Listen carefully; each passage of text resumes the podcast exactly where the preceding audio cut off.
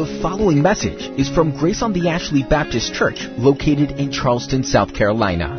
For more information about Grace on the Ashley, visit graceontheashley.org. Let's join our hearts together in prayer.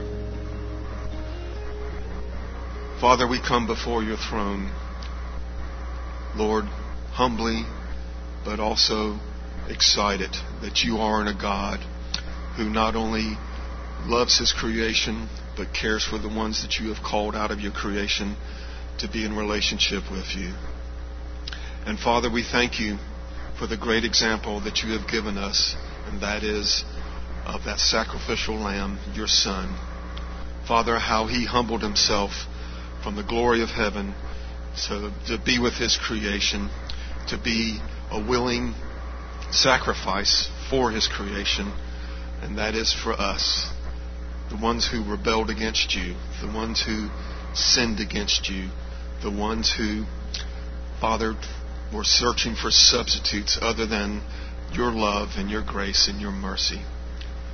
Father, we thank you that through his humble obedience, Lord, that we too can call you Father, and that you uh, first loved us, and that we may also, through that love that we've experienced with you and that you have shown to us, can allow that love to flow in and through us and to others. Father, again, thank you for Christ and his example. And may we strive to follow his example in our daily walk. Father, you have given us so much, so much more than what we deserved. And Father, all of these are gifts from you. And Father, may we all each day remember that we are called to be good stewards of those gifts, that we should use those gifts not selfishly for ourselves, but Father, for the opportunity to seek uh, opportunities and look for opportunities in the people you bring into our lives to share those gifts, to think of others more than we think of ourselves, to allow that love you so graciously showed us to flow through us and, and reveal itself in love to others. And the, Father, the reason we do that, Lord, is for your glory, for the opportunity to be a part of what you are doing in this world, and that is growing your kingdom. Father, thank you for allowing us to be participants in that, and that through your wisdom, that you have decided that that's the way that you would grow your kingdom is through those you have called and those who have believed, and that our lives would shine forth as light in this dark world. Father, again, thank you that we can gather in your house and hear the truth of your word spoken. And Father, we our hearts are eager with anticipation as your faithful servant Greg will be taking the podium and Father speaking truth of your word to us to hear. Father, we pray that even now your Spirit has prepared our hearts to receive this word. And Father, where there are areas in our lives that we have failed you and fall short, may your Spirit convict us.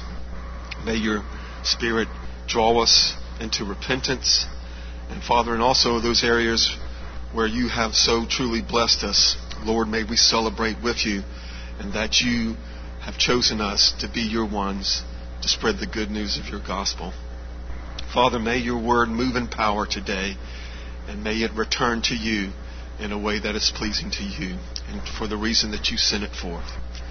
Father, again, thank you for this day, and the days that you give us ahead, that we can be vessels used by you and grow in your kingdom. We'll be sure to do it all for your honor and for your glory, and we ask these things in your Son's name. Amen.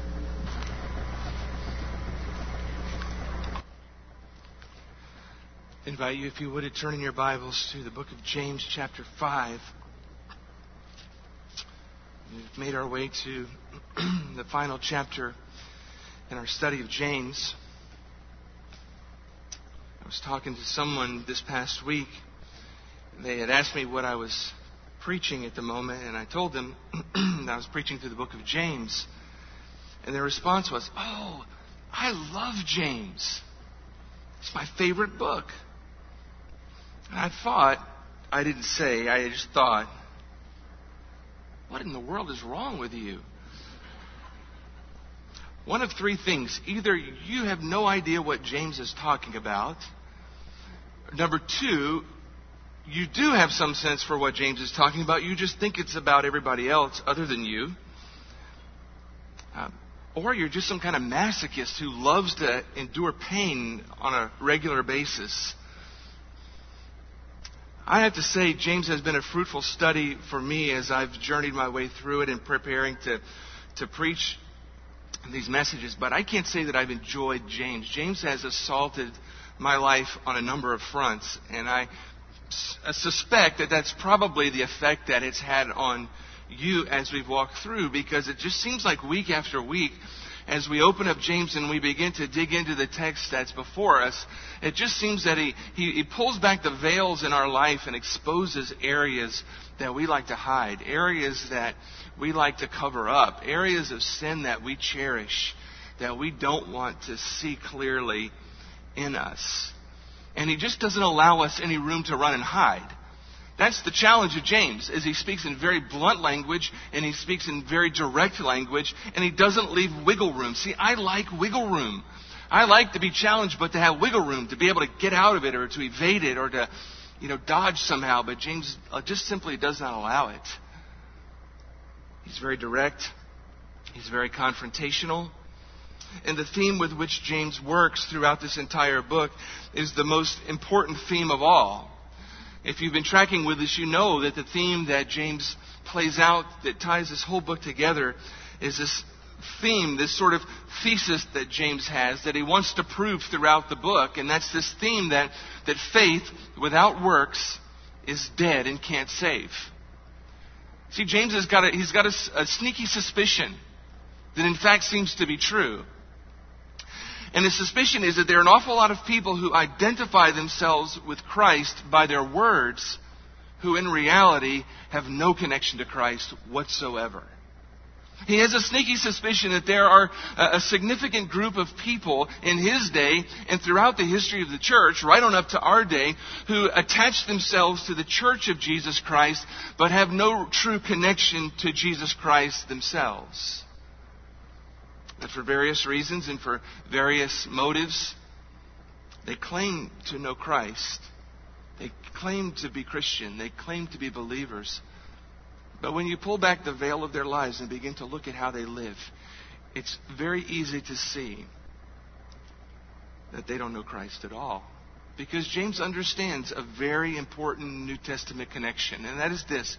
When Christ possesses our hearts, it changes the way we live. If our life does not reflect a life that walks with Christ, then the reality is no matter what we claim, we don't belong to Him.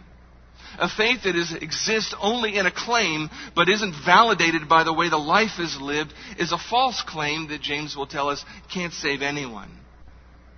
And so James has been writing this letter to people within the church, and he's been challenging them to look at themselves in the mirror and ask the question Is my faith a faith that exists in claims only, or does my life validate the claim that I make to Christ. Faith without works. Another way of saying it, a faith that doesn't work.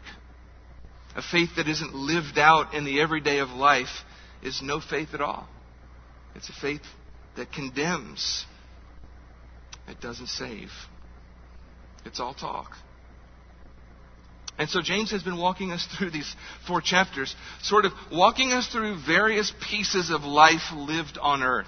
And he's asking us in every one of these little pieces, look at yourself, look at yourself in the mirror, examine yourself.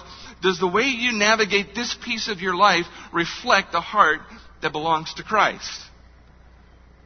He's talked about the issue of how we address trouble and pain in our life. And his thesis is people who belong to Christ navigate that differently than people who don't. He's talked to us about how we deal with temptation. And he says, those who belong to Christ, through whom Christ possesses their heart, who have submitted their lives to the Lordship of Jesus, face temptation a different way than people around them in the world. He said to us, if that isn't enough, let's talk about how we talk. Let's talk about our mouths. Those who belong to Christ speak differently than the people around them. If that isn't enough, he says, well, let's look at how we treat other people. How is it that we treat other people? How is it that we treat particularly those who are poor? Christ followers treat the poor and the disadvantaged differently than the world around them treats the poor and the disadvantaged. Christ followers don't show favoritism to people because they have money. The world does.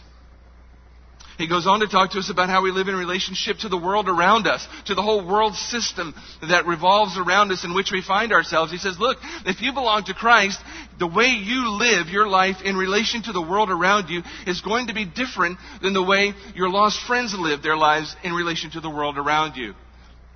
They, in fact, live lives that, that, that display a love for the world around them.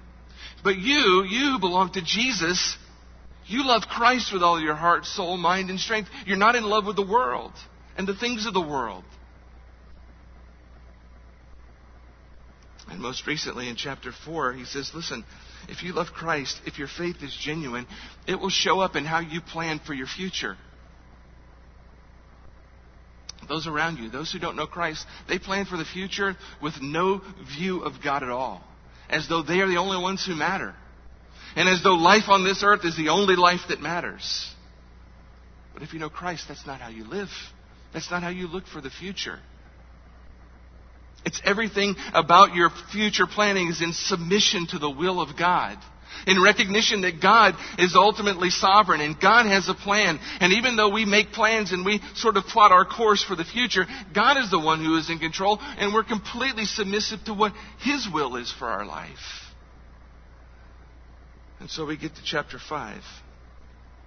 And James introduces us to one other area that he has hinted at throughout his book, but now comes at in a full frontal assault.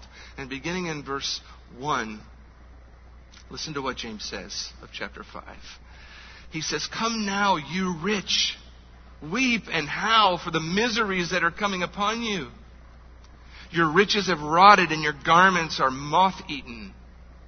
Your gold and silver have corroded, and their corrosion will be evidence against you and will eat your flesh like fire. You've laid up treasure in the last days. Behold, the wages of the laborers who mowed your field, which you kept back by fraud, are crying out against you. And the cries of the harvesters have reached the ears of the Lord of hosts. You've lived on earth in luxury and in self indulgence. You fattened your hearts in the day of slaughter. You have condemned and murdered the righteous person. He does not resist you.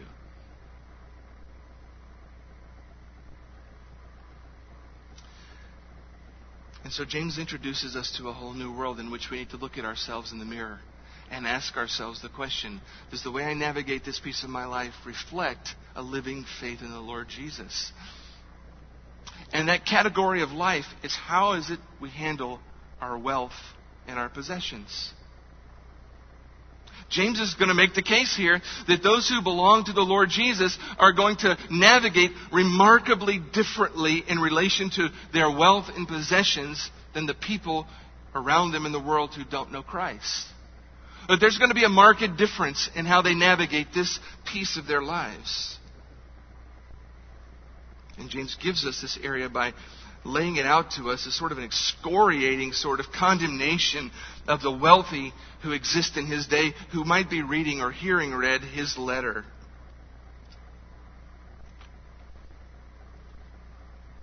The Bible has an awful lot to say to us about how we handle our money and our wealth and our possessions. God is clearly concerned about this particular area of our lives. Best I can see, the Bible has about 500 verses that speak to us on prayer. There are about 2,350 that talk to us about how we handle our money and possessions. In fact, the Bible speaks more about money than it does about heaven, hell, and the end times all put together and added up. And you say, well, why is God so concerned about our money? Why is God so concerned about talking about how we navigate life in the area of our money and our possessions? I think the answer to that question is simply He knows us better than we know ourselves, and He knows how much we're going to struggle with this piece of our lives. He knows that our money and our possessions and our wealth are going to be for us the largest competitor in our hearts for our love. They are going to be the largest competitor with Him for possession of our hearts. In Matthew chapter 6 verse 21, Jesus said it this way. He said, where your treasure is, there your, your heart will be also. Figure out what a man treasures, what he truly loves, and you'll know what he's given his heart to.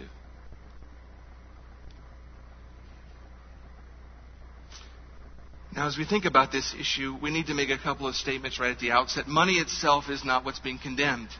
Wealth is not what's being condemned. In fact, money itself, possessions, wealth, is in fact a rather neutral sort of commodity. It's a, it's a medium of exchange. It's, it's, it's rather by itself, on the surface, uncomplicated. The problem is not with money, the problem is with how men deal with money. Jesus sums it up in Matthew 6, verse 24, when he says this No one can serve two masters, for either he will hate the one and love the other, or he'll be devoted to the one and he'll despise the other. You cannot serve God and money. You can't serve two masters. You'll be devoted to one and not devoted to the other. You can't have it both ways. Your heart is going to be given over to Christ and you're going to love Him and serve Him, or your heart is going to be given over to your money and your wealth and your possessions and you're going to be devoted to them and serve and worship them. You, you can't have it two ways. It's one way or the other. It's not the money that's the problem. It's our heart's disposition toward the money, toward the wealth. Now, let me give you four quick sort of initial thoughts on money and wealth. I don't want to expand on these for time's sake. I just want to lay them out here. Some things we need to understand sort of as a, a foundation of launching into this. Number one, and that's wealth is not inherently evil. Wealth is not inherently evil. This is a clear a clear truth in the scriptures. In fact, as we trek from the Old Testament over to the New, we find examples of, of multiple wealthy men and women who also honor God with their lives, who are faithful, God fearing people who love the Lord with all their heart, soul, mind, and strength. They just happen to have wealth and money. The tail side of that is this poverty is not inherently spiritual. Poverty is not inherently spiritual. In fact, if you look at the Proverbs, the Proverbs have a lot to say about the lazy man and he talks about the lazy man living in poverty, and there's nothing particularly spiritual about being lazy and poor. So poverty is not inherently spiritual, and wealth is not inherently evil. The danger is not in possessing, possessing wealth or possession of wealth. The danger is in our wealth possessing us. That's the problem. J.C. Ryle said it this way he said, Let us all be on guard against the love of money. It's the love of money that's the issue. That's what Jesus said. The world is full of it in our days. The plague is abroad. Thousands who would abhor the idea of worshiping Juggernaut, an idol, are not ashamed to make an idol of gold. We're all liable to the infection from the least to the greatest. We may love money without having it, just as we may have money without loving it. It's an evil that works very deceitfully. It carries us captive before we're aware of its chains. Once let it get the mastery and it will harden, paralyze, scorch, freeze, blight, and wither our souls. It overthrew an apostle of Christ. Let us take heed that it doesn't overthrow us. One link, one leak may sink a ship. One unmortified sin may ruin a soul the phrase in the middle of that was so telling to me. We may love money without having it, and we may have money without loving it. Both are possible.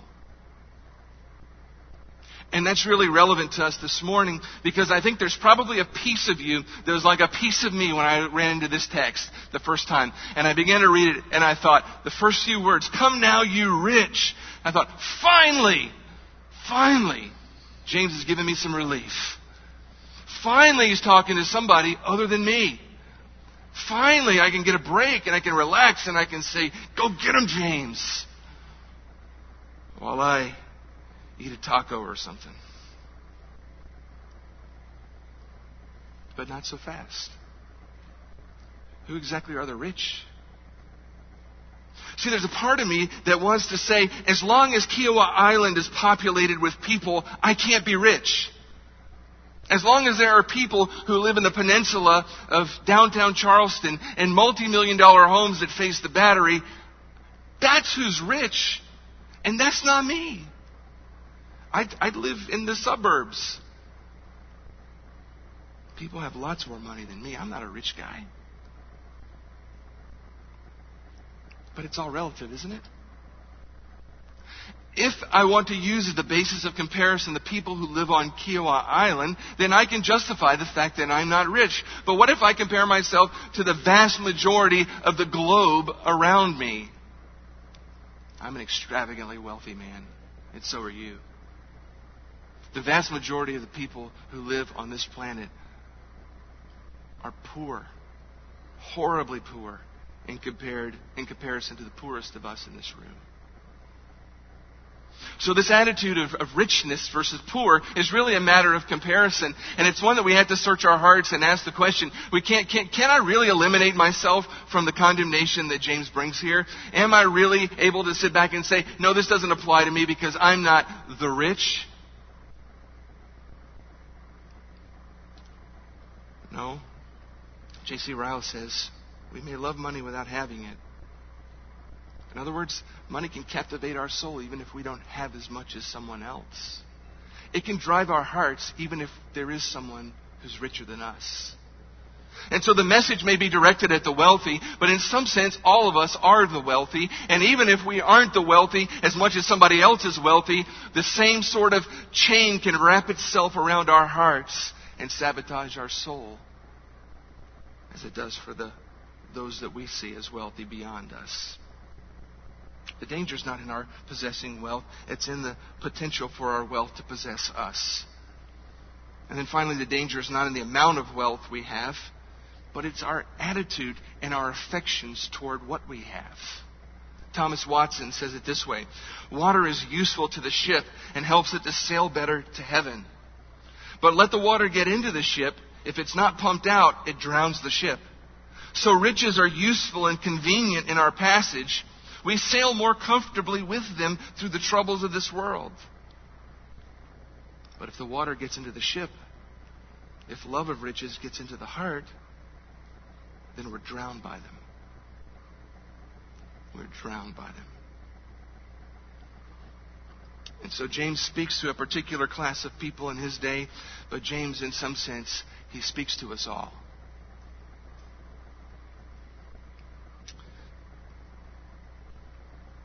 So, to whom is James actually speaking in his context? He begins by verse 1 saying, Come now, you rich, weep and howl for the miseries that are come upon you. James starts this with just a bold and stunning rebuke. Now, he starts it kind of like he started uh, back in, in chapter 4 in our last passage. In chapter 4, verse 13, he says, Come now, you who say today or tomorrow we'll go into such and such a town and do this or that. And in verse 1 of chapter 5, he starts it the same way. Come now, you rich. That come now is just sort of a, hey, wake up, listen up, pay attention. Don't ignore me. What I've got to say is important, and you need to snap to and listen to it. And what James has to say is a bold and a stunning rebuke. It's a call to repentance. He says, Wake up, snap out of it. Pay attention, you rich people. Now, there's great debate exactly who James is speaking to here. If you read a bunch of commentaries, then you'll find different answers to the question. Uh, and, and sort of the answers run the gamut. Some would argue that James is speaking to wealthy people within the church. Uh, and they would say that really it seems that most of what James is writing has to is intended for the church. It's in that context that it's intended to be read. And who else would pay any attention to it other than people in the church? And throughout the book of James, we see him talking about brothers rather often. So the idea must be that there are rich people within the church whom James is wanting to call to an account. There are others who would argue the opposite. No, no, they would say James is talking to the rich people who are outside of the church who are persecuting the poor within the church. And they would point to things like, they would say, James says, See, come now, you rich. He doesn't talk to them as though they're brothers. He talks about you rich like they're out there somewhere. There's a lot of debate about this. I, it seems to me a whole bunch of to do about nothing because I think perhaps James might have in, in mind both categories of people. He may be speaking to some within the body of Christ who have a measure of wealth, for whom there is a great danger that this wealth might possess their hearts. And he may be speaking at the same time as sort of a, a prophetic declaration to any in the community around who might hear that they might snap to and come to attention be alerted to their danger. In chapter 4, verse 13, James is addressing people who spend their days as if God wasn't their Lord. In chapter 5, verses 1 through 6, James is addressing those who spend their money as though God isn't the Lord. That's a close connection. And we would say, well, what does James hope to accomplish by this? What does he want to get out of this? Why does he write this down? I think there are a couple of things that James has in mind. On the one hand, he wants to warn the wealthy because disaster, as he's going to say, is coming upon them. It's getting ready to happen. There's a judgment that's coming, and they are liable for the judgment, and God is going to destroy them and all of their wealth and possessions. So there is this stern warning to those for whom wealth has captivated their heart. But James, I think, also wants to comfort to comfort and assure and protect the poor. He wants them to know, those who are poor and persecuted and being taken advantage of, that, that the injustice that is happening in their lives is not, uh, is not over God's head, that He sees it and that He knows it and that He will, in fact, address it. John Calvin says, James has a regard to the faithful, that they, hearing of the miserable end of the rich, might not envy their fortune. And also that knowing that God would be the avenger of wrongs they've suffered, they might with a calm and resigned mind bear them. he, so James may be writing in order for the poor, uh, disadvantaged, who are being taken advantage of within that congregation, might understand that they're suffering in the broader context of God's sovereignty, and understand that even though right now it seems that the wealthy are getting by, with taking advantage of them, that God keeps accounts, that God sees all things, and that one day God is going to address all wrongs. So James says, Come now, you rich, weep and howl. This language for weep and howl is vivid language. I mean, he's not talking about, hey, just repent a little bit. He's saying the rich need to weep and howl. These are, these are Old Testament words that are words associated with what you do when someone dear to you dies. It's the, the weeping and the howling of a deep grief that's unspeakable and unquenchable. It's words that describe an intense outburst of despairing, violent, uncontrollable grief. James is calling the rich to a vivid and visible and deep sort of repentance for the way that they've handled and loved their money and their wealth. So, what's the problem? What's James? Uh, what's, what's, he so? What's he so up, uptight about the, the, these rich people for? What's the current situation? Well, James is going to tell us that they're living fat, dumb, and happy on top of the world, living large living for themselves. And they're taking advantage of other people in the process. He says, miseries are coming upon you. That word miseries is just a word for God's judgment. It's coming. You're living carefree lives now. You're living it up. But God's judgment is coming and it's going to be overwhelming. If you only knew what was coming down the line toward you, you would weep and you would wail right now. But the reality is that their riches and their wealth have blinded them to what's coming. They think all is well. They think life is grand. They think they're living on top of the world and they're going to ride out their days in luxury and ease. And James says you should be weeping and wailing because of what God's getting ready to bring to you. It's so devastating.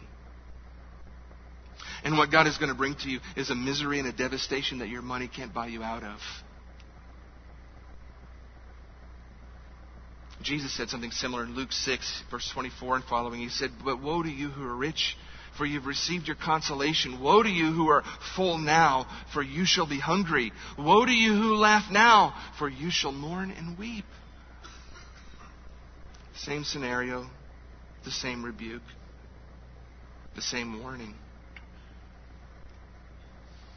The problem with these people to whom James is writing is not that they are wealthy. The problem is how they have acquired their wealth and their heart's disposition toward their wealth. And James is going to expose all of that in this text. He's going to give us some sort of some characteristics of the misuse of wealth. And he gives us the first characteristic in verses 2 and 3. He's going to tell us and tell them that their wealth has been selfishly hoarded. Listen to what he says. Your riches have rotted, and your garments are moth eaten. Your gold and silver have corroded and their corrosion will be evidence against you and will eat your flesh like fire. You have laid up treasure in the last days. In order to understand this, we need to understand what constituted wealth in James's day. If you were wealthy, your wealth sort of manifested in three sort of areas of your life. They manifested in the area of food, they manifested in the area of clothing, and they manifested in the area of sort of riches, gold and silver. Not altogether different from, from our culture, right? Maybe some parallels. But in, in James' day, where many were starving, the wealthy, you knew they were wealthy because they were fat and they had plenty of food. They weren't hungry. They didn't worry about where they were getting their next meal. The wealthy displayed their wealth in the way that they dressed. They dressed in fine clothing, fine clothing inlaid with, with jewels and, and expensive things, and put their sort of wealth on display in their clothing. And of course, their gold and their silver, the accumulation of mediums of exchange, also were symbolic of their great wealth. Probably not so different than today. Is there a way that, that our wealth can be manifest in the way that we approach food and eat in a way that isn't healthy and is perhaps ungodly? You can nod your head yes if you think so, or no if you don't think so. Okay? Is there a way that we can manifest our wealth in sinful ways by displaying it in certain ways of dress? I'm just going to pause here for a second and ask this question because I heard somebody told me that there was an important wedding that took place this weekend. Did, did, you, did, did somebody get married somewhere? Was it on TV? I think somebody talked about that and saw that. How many of you? I'm not going to ask you to raise your hand now that I said it that way. That's awful. I wouldn't do that. If you happen to see the news reports and the photos of a certain wedding that took place, was wealth on display in clothing in any sort of vivid way in that environment? The answer to that question is yes. Let's put it this way that crowd wasn't dressed like us, right? So there's a parallel here food, clothing, material possessions. And what James says about these things is not just that they have food and that they have clothes and that they have gold and silver. Listen to how he says it. He says, Your riches have rotted and your garments are moth eaten. Your gold and silver have corroded. Now, what's this all about? What James is saying is, You've got so much of all of these things, you can't even possibly use it all. You've got so much food that you could never eat it. You've just hoarded it, and much of it is just rotting. It's sitting there rotting. You don't even need it, and you'll never eat it. You've got so many clothes. You've got so much fine clothing that you could never possibly wear it. Your closet is overflowing with clothing that you'll never wear. The only purpose it serves right now is food for moths. Your gold and your silver. You have so many things made out of gold and silver that you never even touch, you never even use. They, they just sit around and they tarnish. You never even polish them because you don't even use them. It's a picture of people who have an abundance of so many of these things that they just selfishly hoarded them well beyond what they need or could ever use. And so the picture here is a picture of people who have selfishly hoarded wealth. Not because they need it, not even because they plan to enjoy it, but because they can amass it and because they want to keep it.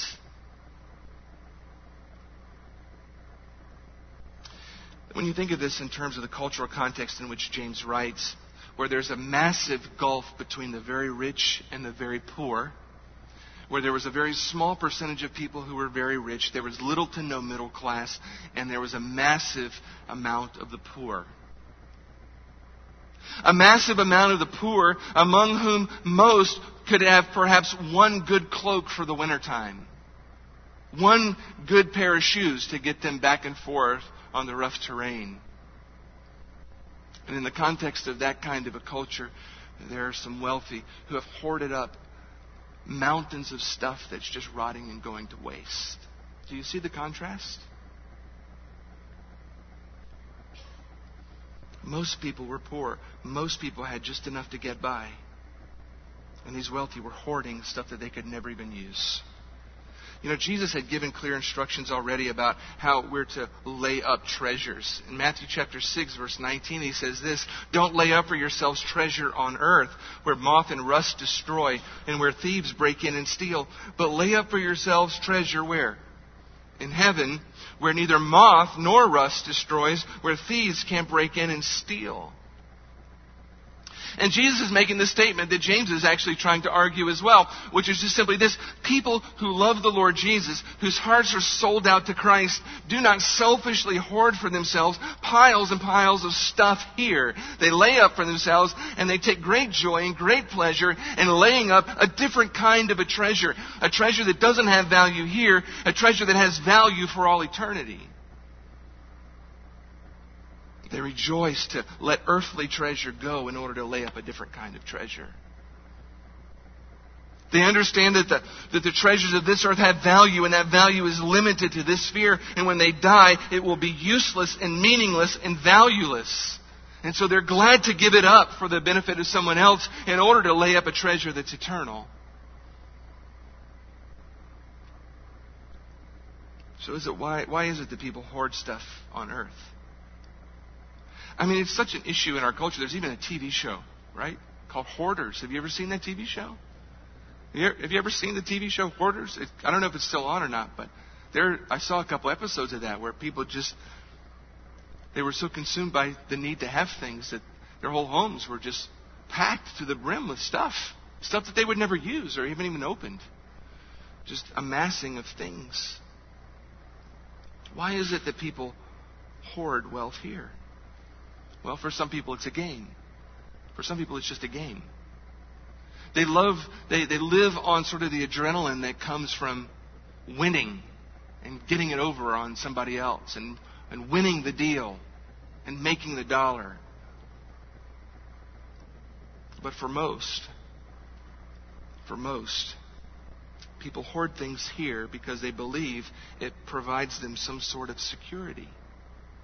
They hoard up stuff because they feel like their, their wealth secures them. They believe it protects them against sort of the uncertain future. If I can uh, amass enough wealth, then I can sort of hedge myself against any uncertainties down the road. You know, one day I might get sick and I might have to go to the hospital or I might get cancer and I might need a lot of things. So I'm going to hoard all this stuff up just in case that happens. I won't have to worry about getting sick. I won't have to worry about getting cancer because I have my, I have my money put away for that. I'm secure. They hedge themselves against an economic downturn, right? If I can just store up enough wealth right now, I don't have to worry about what happens in the economy. If I can just accumulate enough things and enough wealth, and I can get that stuff rolling in the right way, it doesn't matter what happens in the economy. If the economy takes a downturn, I'm secure, I'm safe, my wealth has secured me.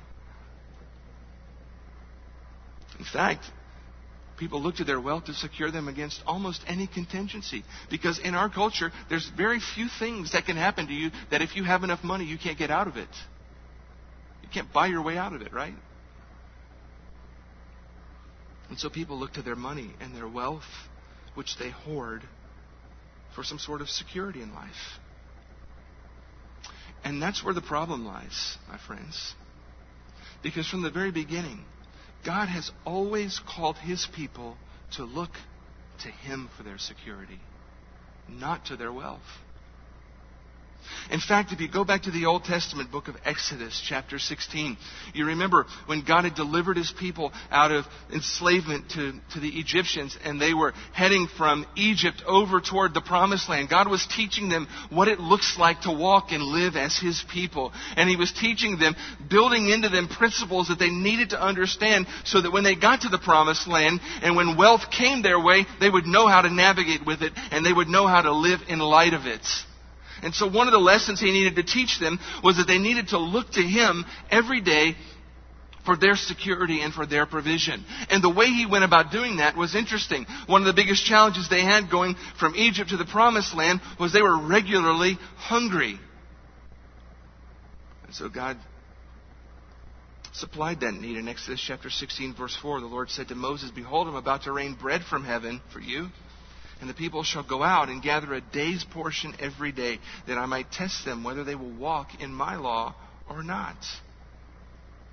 In verse 16 of Exodus 1, excuse me, Exodus 16, this is what the Lord has commanded gather of it each one of you.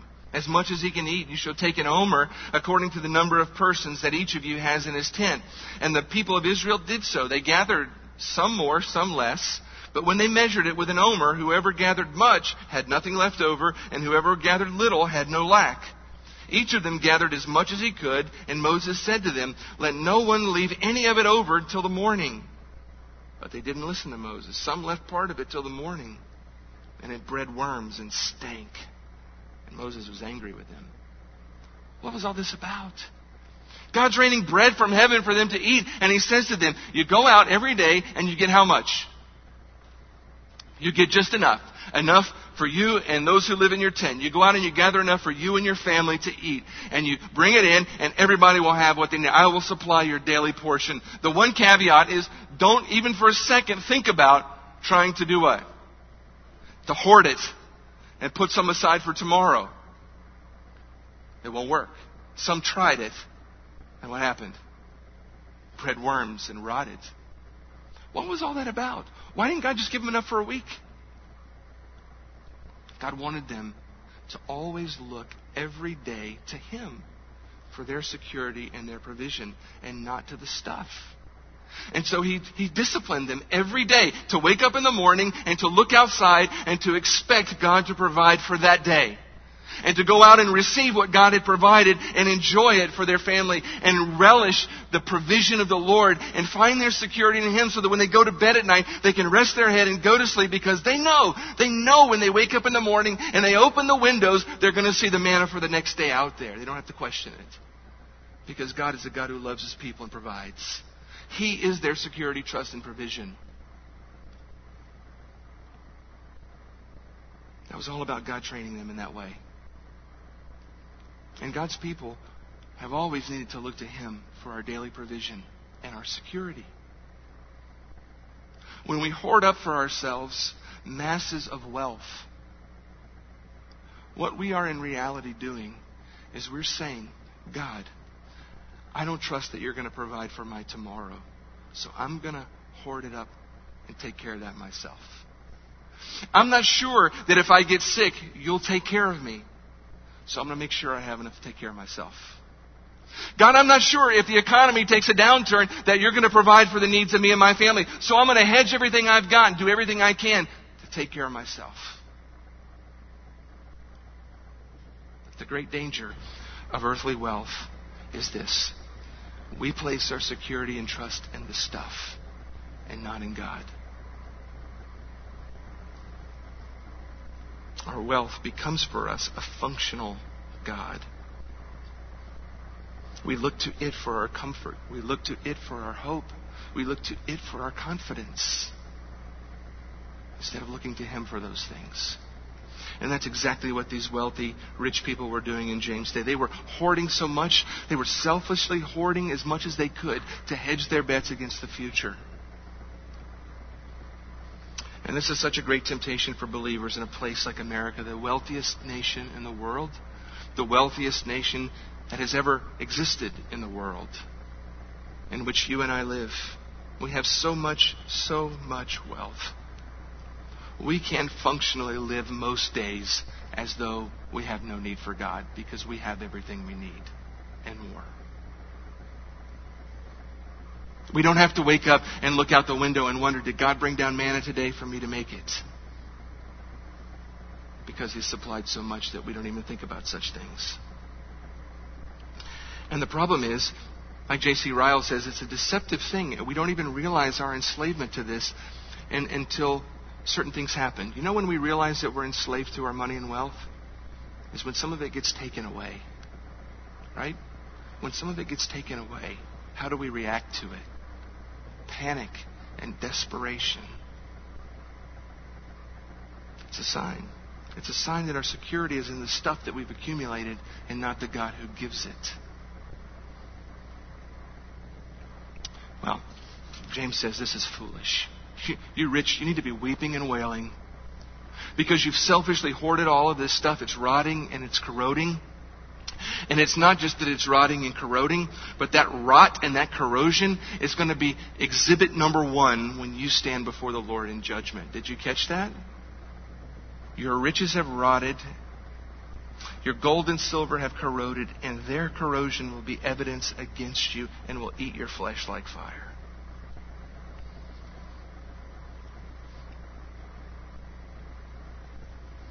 James says to these wealthy people, You selfishly hoarded this stuff while the poor around you were dying.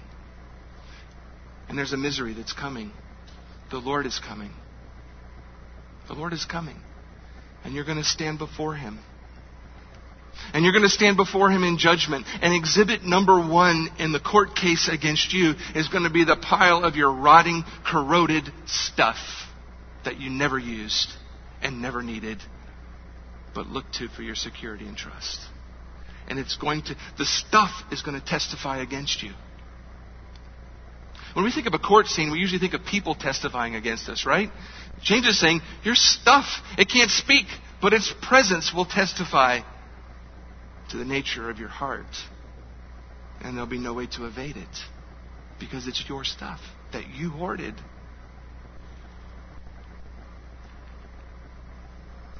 and it will be the source of your destruction. You see, that's the ultimate folly of trusting in our wealth. Wealth promises to us security and blessing and joy. But when we trust in it and we find our security in it, it produces destruction.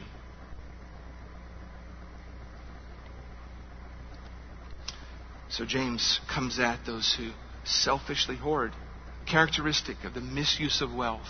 It's selfishly hoarded. That's the first one. We'll get the other two next week, but I want you to think through this for a moment. How do we apply this to our lives? How do we, how do we in a possibly in a culture like ours, apply this? How do we actually honestly evaluate, evaluate ourselves in light of this? You know, I thought through this this week, and I, there's no legalistic way to say how much is enough, how much is too much. You need this many dollars, not that many dollars, or you need this size of a home, not that size of a home, or you need this many clothes in your closet, but not that many. There's no legalistic way to sort of put rules out there on this stuff. Because it's not about the amount. It's about the heart. So I just sort of fashioned some questions for me to think about and for you to ask of yourself. And I'm just going to put them out there for you to think about as we sort of draw this to a conclusion. The first question Are we guilty of selfishly hoarding wealth? Are we guilty of selfishly hoarding wealth? Is there any part of that rebuke that rings true of us? Is there food and clothing and possessions that are stockpiled and rotting that we neither need nor use? Are we hoarding up things and putting our security and trust in those things instead of the Lord? Is it easy for us to give things away? I think that's a good question. Is it easy for us to give things away? Is it easy for us to get rid of things we're not using? If it's not, if it's hard, if it's hard to let loose of our stuff, maybe that's a sign. Another question I thought of is this Does our approach to the accumulation of wealth testify to faith and trust in God? In other words, if somebody looked at my life and looked at everything that I had and how I managed the things that I have, would they walk away saying, now that's a man who clearly loves the Lord Jesus Christ, whose heart is captivated by him? Or would the way that I manage my things and my wealth and my possessions leave a fuzzy view in their minds? Does my approach to the accumulation of wealth testify to faith and trust in God? And then finally, and this is the question I've been asking myself all week, and it's the one I challenge you to ask yourself and maybe talk about as a family today. At what point do we have enough? At what point do we have enough? I mean, it's a simple question, but it's a hard question. I mean, at what point is it enough? At what point is the house big enough? At what point is the car good enough? At what point is the amount of clothing enough? At what point is the, the, the money in the bank, is it enough? I can't answer that question for you. Not even sure that I can answer it real clearly for me. But it's a question that we have to ask. Because I can assure you, we don't want to be the recipients of this kind of a rebuke from James or from the Lord. Because the ones to whom James is speaking are going to stand accountable before the Lord for how they've managed this stuff in their lives, and they're going to be devastated at the result. And there is the distinct possibility that among us there are some who would have the same experience if Christ doesn't open our eyes and draw us to weep and wail in repentance before Him. And ask Him to open up our hearts and let loose our hands from our stuff. Let's pray together. God, you are our all sufficient God. We sing about it, we read about it in your word.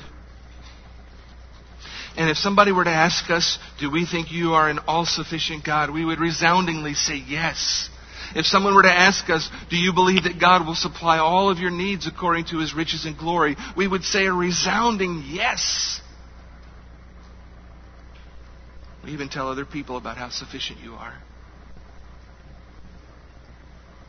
But Lord, this morning, James has called us to an inspection. He's called us to come to attention. He's called us to look at ourselves square in the mirror. He's called us to evaluate our stockpiles of stuff, our wealth, and our possessions. And He's called us to ask some hard questions. Are we looking to you practically for our security and trust and provision? Or are we declaring we believe those things while secretly hoarding up for ourselves our wealth, which is where we find our real security? Lord, only you can open our eyes to this. Only you. There is no legalistic standard I can impose. I'd be a fool to try. Only by your Spirit can you give us a realistic view of how we're navigating in this area of our life, this personal area of our life. God, we recognize that our wealth and possessions have a blinding effect in our lives. We can convince ourselves that we're not rich. We can convince ourselves for all the reasons that we have that we need to do these things and have more. But I pray for my friends and for myself this morning as we look in the mirror and as we talk with our families today about what it means, at what point do we have enough?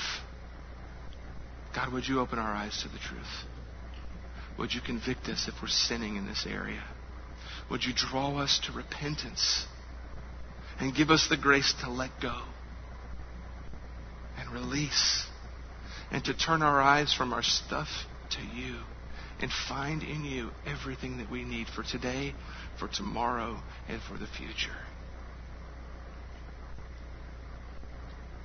Lord, we pray that you'd help us with these things and draw us to yourself for Christ's sake. Amen.